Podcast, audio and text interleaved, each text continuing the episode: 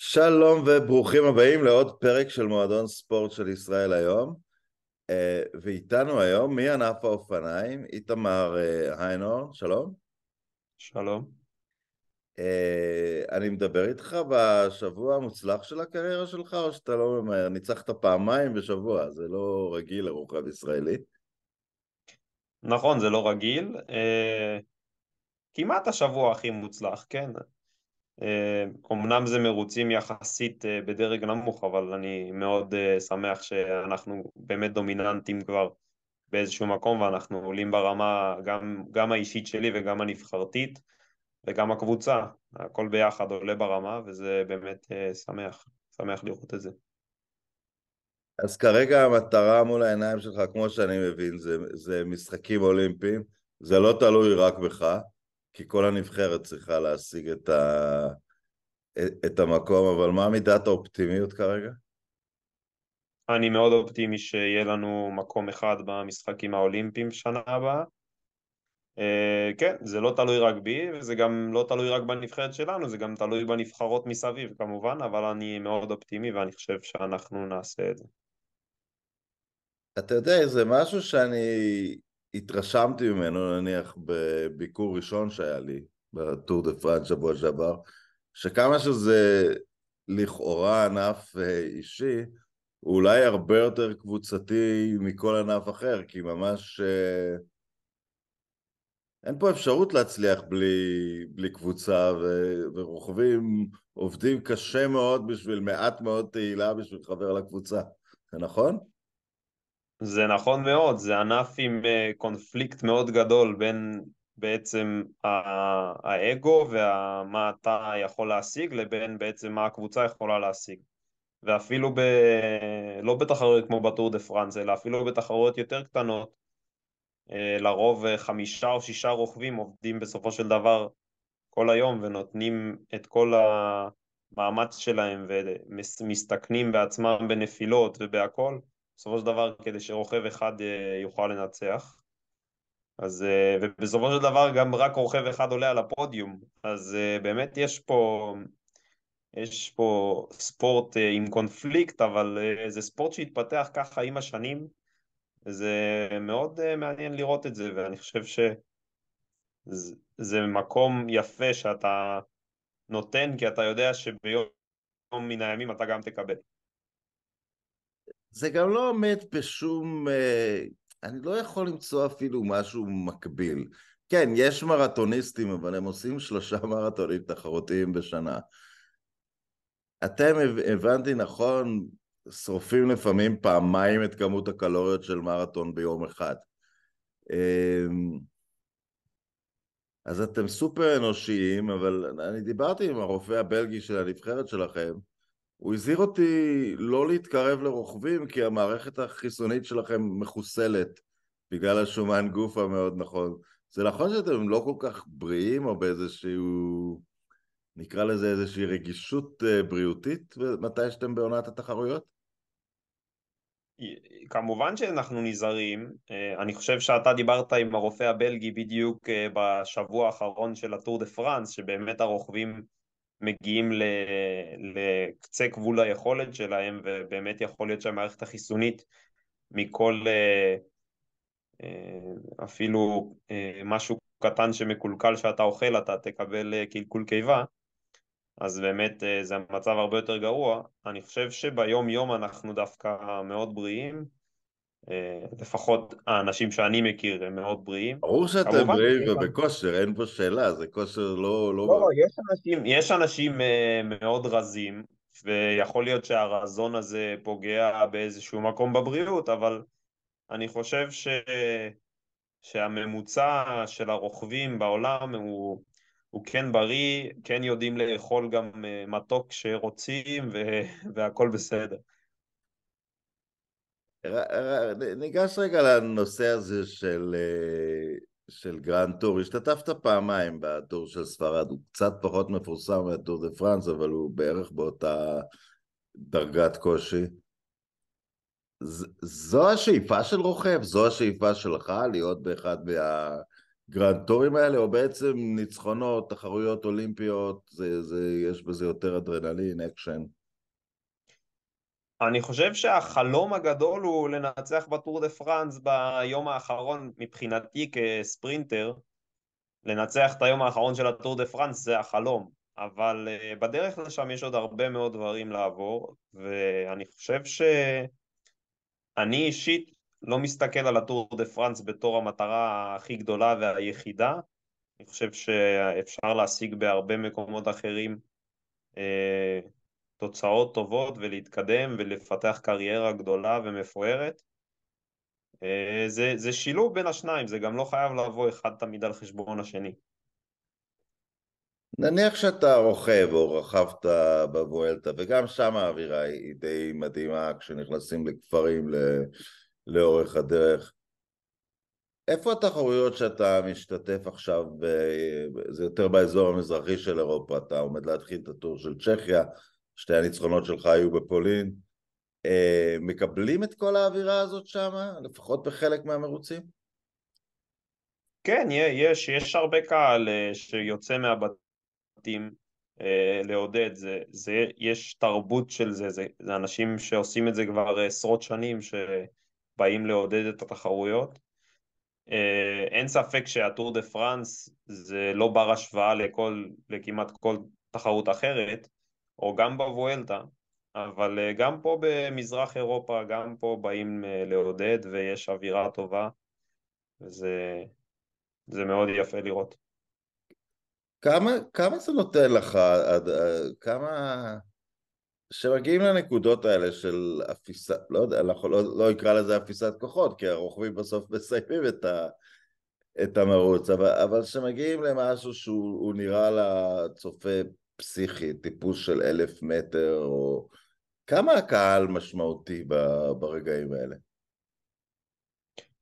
הקהל, כמו שרואים בטלוויזיה, הוא, הוא מאוד משמעותי, במיוחד, אה, במיוחד לרוכבים שדווקא שאתה לא רואה בטלוויזיה.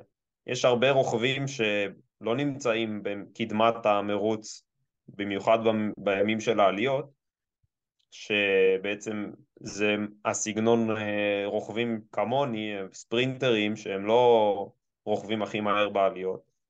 וכשיש לך באמת את כל הקהל הזה, זה באמת אה, הרבה יותר כיף להגיע לסיום מאשר, אה, מאשר לעלות לבד באיזה עלייה ולעלות שעה באיזה עלייה של אלפיים מטר טיפוס ואתה רק מחכה שזה ייגמר. כמו שמדי פעם רואים איזה סרטון של אה, רוכב עושה קצת אה, אינטראקציה עם הקהל. זה, זה הגיע שם למכות בקורשבל. זאת אומרת, פאו בלבאו נתן אה, להם אגרוף. כן, כן, אני, אני מתכוון לאינטראקציה קצת יותר נחמדה. לא, אבל אתה, אתה, אתה יכול להבין קטעים כאלה? זאת אומרת, זה, איך שאני פירשתי את זה, טור דה פרנס הוא אפילו קשה לצופים, כי להגיע למקומות האלה הם או צריכים לרכב על האופניים שלהם או לישון באוהל או, או משהו, אז כשמגיע רוכב הם מרגישים איזושהי זכות לדחוף אותו או משהו זה, זה טיפה מטורף, אבל זה ייחודי לצרפת או שתמיד יש קצת בלאגן עם צופים?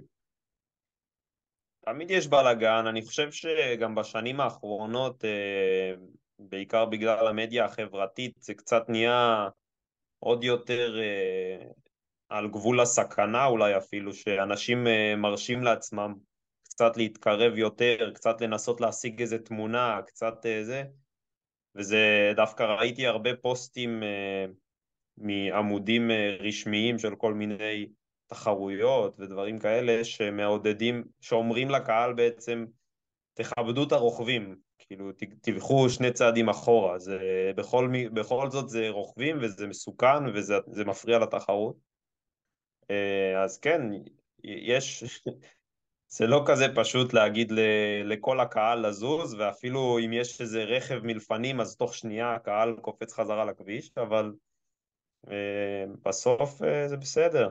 זה, תראה, אתה יודע, זה גם מהות האירוע, אני, אני אספר לך איך זה בצד של הלא משתתפים.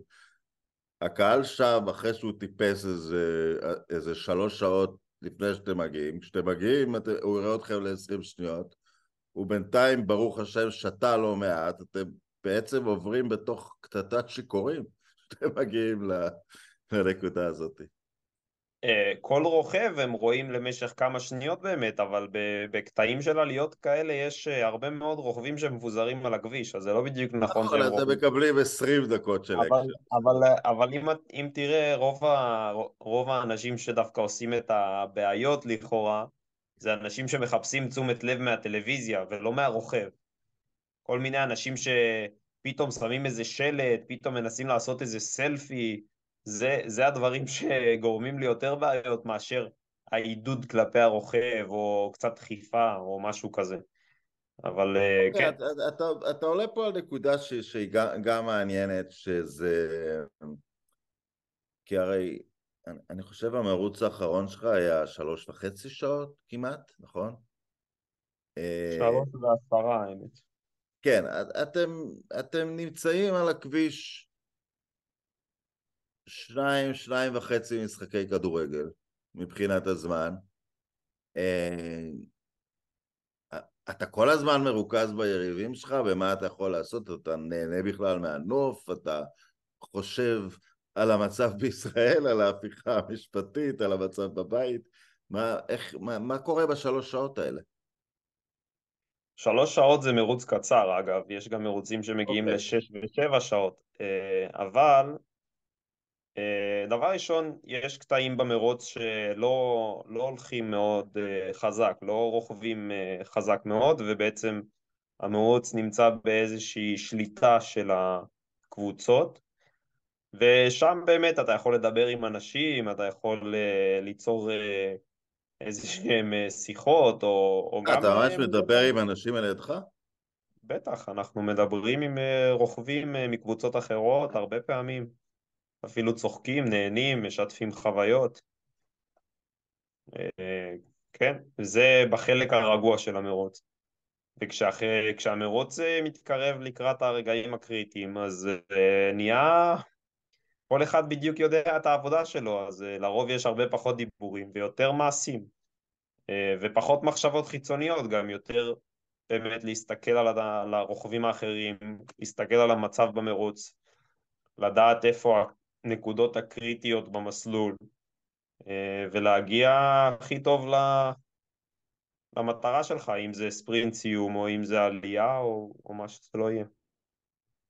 כשאתם יוצאים לדרך, קבוצה של שישה, שבעה רוכבים, ואתה אומר, בסוף כולם עובדים בשביל הספרינטר, או מה שהמטרה באותו יום, אתם יודעים את זה מראש, או זה יכול להיות שאתה, תוך כדי מרוץ, אתה אומר, שמעו, אני לא עצמי היום, שמישהו אחר יהיה המסיים ואתם מתארגנים מחדש? מה שאמרת זה בעצם מדויק, כי זה יכול, לי, לרוב מזנקים אה, עם אה, מטרה מוגדרת מראש, אבל אנחנו גם יודעים לדבר תוך כדי, ואם מישהו לא מרגיש טוב באותו יום, אז המטרה יכולה להשתנות. אה, וזה קורה, זה קורה הרבה פעמים, כמו שב-stage 18, אם אני לא טועה, בטור דה פרנס, פוגצ'אר התחיל להידרדר קצת אחורה, ואמרו באוזנייה לקבוצה שלו. אוקיי. ל-UAE, אמרו ליייטס ללכת הכי חזק שהוא יכול כדי להגן על ה-GC אה, ולא לחכות לפוגצ'אר. אז זה, זה נגיד אה, שינוי בתוכניות ב, בעיקרון. פוגצ'אר כמובן הוא היה הרוכב המוביל של הקבוצה באותו רגע. מה בעצם מפריד, אה, אתה יודע, אנחנו לא רואים אותם מנצחים הרבה פעמים בספרינטים או ב... מה בעצם מפריד את השמות הנורא המפורסמים של ה-General של הטור דה פרנס, וינגגו ופוגצ'אר והאחים יייטס ובלבאו מ... מהרמה שהישראלים נמצאים בה כרגע? זה משהו מהותי או זה סגנון שאנחנו יותר... מה, מה זה...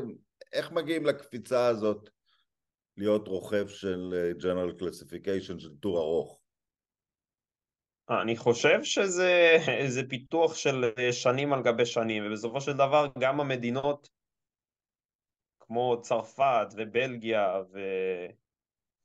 וכל המדינות החזקות, ספרד גם, גם להם לא תמיד יש את הרוכב שיכול להתמודד עם הרוכבים שכרגע מובילים. כל כמה שנים יש איזה רוכב אחר שבאמת צץ ועולה ו... מגיע, ווינגרד לדוגמה, הוא, הוא פה כאילו כמה שנים בודדות, אבל הוא עשה חתיכת קפיצת מדרגה מטורפת. אמ, ואני חושב שלישראלים, בתור ישראלים, לא חסר כלום, פשוט צריך למצוא מישהו עם הכישרון שמתאים לדבר כזה. זה, זה כישרון פיזי, זה גנטיקה, וזה גם אה, מחויבות. להיות אה, רוכב ברמה הכי טובה בעולם זה מאוד מאוד קשה. זה עבודה יומיומית, 365 ימים בשנה. אתה לא יכול, אה, אתה לא יכול לוותר. אתה לא עובד 365 יום בשנה? יש לך פגרה בכלל? יש לי פגרה, אבל גם בפגרה אני לא יכול ללכת אה, לעשות אה, את הדברים הכי משוגעים שבא לי, כי אני יודע בראש שלי שאני צריך לשמור על עצמי. אני לא אלך עכשיו אה, לקפוץ אה, צניחה חופשית, אה, למרות שצניחה חופשית זה, זה בסדר, אבל אתה יודע, אני לא אלך לעשות דברים מסוכנים, או דברים אה, ש... לא, אבל כמה זמן זה ריאלי בשבילך לא להיות על אופניים? כמה ימים רצופים? פעם בשנה יש בעצם פגרה שאני לא עולה על האופניים בערך שבועיים. אוקיי. Okay. וחוץ מהזמן הזה אני משתדל לא, שלא יהיה יותר מיום אחד. כאילו יום אחד של מנוחה, פעם בשבועיים נגיד, וכל שאר הימים אני קם בבוקר והדבר שאני חושב עליו אה, בהתחלה זה קודם כל מתי אני רוכב. אחרי זה אני מסדר את שאר הלו"ז. כמה קלוריות אתה צורך ביום? מישהו ברמה. Uh, בימי תחרות אני יכול להגיע ל-5,000 או 6,000 קלוריות ביום. כן. אפילו, אפילו קצת יותר. ואז בפגרה אתה צריך להפסיק לאכול בעצם? Uh, לא להפסיק לאכול, אבל uh, כן, לשמור, לא יותר מדי לעלות, אבל גם uh, זה, זה כן בריא דווקא אה, לתת לגוף קצת מנוחה גם מהעניין של אה, לשמור על אה, משקל נמוך, כי כשהגוף כל, כל הזמן במשקל נמוך הוא, הוא בעצם באיזשהו סטרס, וכשאתה נותן לו איזה שבועיים שאתה מעלה קילו או שניים, שאתה מודע אליהם, ואחרי זה אתה תוריד את הקילו או שניים האלה כשתחזור להתאמן, זה דווקא נותן לגוף אה, יכולת התאוששות הרבה יותר טובה. ישראל Premier Tech, שאני חושב שאתה התחלת לרכב, זה עדיין היה Cycling Academy, נכון? נכון.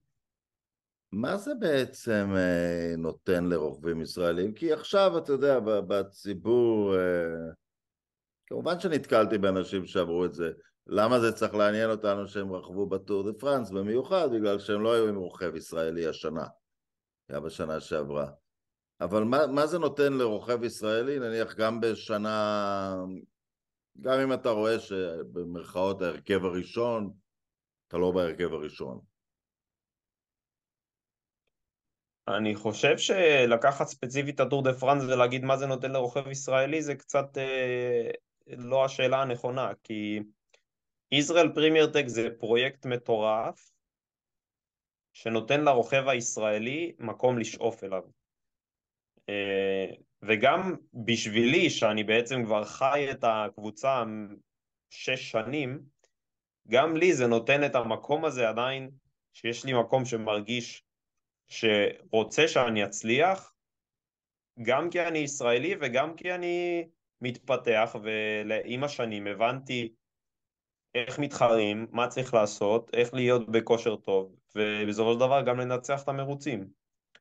אז הקבוצה, ישראל Premier Tech נותנת לרוכבים הצעירים כמובן יותר, נותנת את המקום לשאוף אליו כדי להגיד, אוקיי, עכשיו יש רוכב בן 15 שמתחיל להתחרות בארץ אה, או מתחיל להתחרות בבלגיה, אה, והוא יודע שאם הוא יהיה בין הישראלים הכי טובים בארץ בגיל 17, 18, 19, אז יגידו לו, בוא, הנה, יש לך פה קבוצה שתיקח אותך לרמה הבאה, ובסופו של דבר זה תהליך של אה, הרבה שנים. זה לא ביום אחד אתה מגיע מרוכב אה, נוער לפתאום אה, להיות פוגצ'אר. גם, גם פוגצ'אר היה טוב בנוער, הוא לא היה טובה כי הוא כן הגיע כרוכב נוער, אבל... לא, גם פוגצ'אר היה טוב, הוא היה טוב בנוער, אבל הוא לא היה מה שהוא עכשיו. זה מה שאני אומר. מה שמצחיק, אחרי שתי זכיות בטור דה פרנס ועוד פעמיים רצוף עכשיו שהוא הגיע השני, הוא עדיין הרוכב הצעיר המצטיין של ה... הוא עדיין בקטגוריית הרוכב הצעיר. נכון. אמ, נלך לצד השני של הסקאלה. אני לא אגיד שזה... אתה תרכב מחרתיים בצ'כיה עם, עם בן אדם, אה, עם, עם רוכב אגדי, קריס פום, שעדיין נמצא בקבוצה, למרות שהוא לא רכב בטור דה פרנס. אני לא יודע אם זה עצוב לראות אותו בנקודה הזאת בקריירה, אה, שהיא בטוח הדמדומים שלו. מה, מה התחושות שלך אליו שאתה רואה אותו? קודם כל, איך הוא מגיב, ל, איך הוא מגיב לסיטואציה הזאת בכלל, ש, אה, שהוא כבר לא רוכב בכיר אחרי כל התהילה שהייתה לו? אה, איך הוא מגיב לסיטואציה, אני פחות יודע מה עובר לו בראש, אבל איך שהוא מדבר איתנו, אה, הרוכבים האחרים בקבוצה, ואיך שהוא נותן לנו את האווירה, הוא באמת אה, מדבר איתנו בגובה העיניים, אין, אין ממנו שום התנשאות, והוא באמת אה, חבר טוב וחבר קבוצה טוב, ואפילו את הניצחון שהיה לי בסלובקיה לפני שנתיים, יש לו שם, אה, יש לו שם חלק גדול בניצחון הזה עם הליד-אוט שהוא עשה לי לקראת הסיום, עשה בשבילי, וזה באמת, אין, אין ספק שלרכב עם רוכב כמו פרום, נותן uh, הרבה, הרבה כבוד בפלטון גם, בתור קבוצה, וזה כיף. זה, אני חושב, אמנם uh, הייתה איזושהי התבטאות שאולי זאת לא הייתה ההחתמה הכי טובה, אבל אני חושב שבסופו של דבר, גם אם זו לא ההחתמה הכי טובה, אנחנו כן uh, נמצאים במקום טוב עם, עם uh, קריס. אתה יכול לתת איזה דוגמה של, בסדר, הוא עזר לך במרוץ, אבל, אבל משהו שראית ממנו, זה עשה לך את ה... אוקיי, ככה צריך לעשות את זה. מה הדבר העיקרי שאתה לומד ממישהו כזה? אני יכול לומר לך שגם עכשיו, כשהוא כבר, בוא נגיד, אחרי שיא הקריירה שלו, הוא עדיין מתנהג מאוד מקצוע, כמו מקצוען, הוא מאוד מדויק בכל הדברים שהוא עושה, באימונים, ובתחרויות ובתזונה אה, ובאמת יפה לראות כאילו כמה, כמה הוא שקדן ומקצוען בכל הדברים שהוא עושה. וגם איך שהוא חזר בעצם מהתאונה שלו, הוא, הוא, הייתה לו תאונה מאוד קשה לפני ארבע שנים מאוד מאוד קשה ועצם זה שהוא חזר מהתאונה הזאת כדי להמשיך לרכב זה, זה כבר מראה על כמה הוא כמה הוא הוא רוכב שבאמת אוהב לרכב, והוא באמת עושה את זה מכל, ה, מכל הלב, והוא הוא כן, הוא כבר לא צריך לרכב, אני מתאר לעצמי שאת הפרנסה שלו הוא סידר, הוא, הוא כבר לא צריך את זה מהנקודה הזאת. מאמין שהוא יכול לחיות בסדר, כן. אה, תספר לנו קצת מה קורה, אתה יודע, מהנקודה הזאת עד סוף העונה. מהנקודה הזאת אני בעצם הגעתי אחרי מחנה אימונים עכשיו אה, שהוא הכנה לחצי השני של העונה ומעכשיו יש לי עשרות תחרויות האמת עד אה, אמצע אוקטובר שזה בעצם אה, חודשיים וחצי או כמעט שלושה חודשים של משהו כמו 25-30 תחרויות שהולך הולכות להגיע, והמטרה כמובן העיקרית היא להשיג עוד כמה שיותר נקודות, וביחד עם זה גם הניצחונות יגיעו.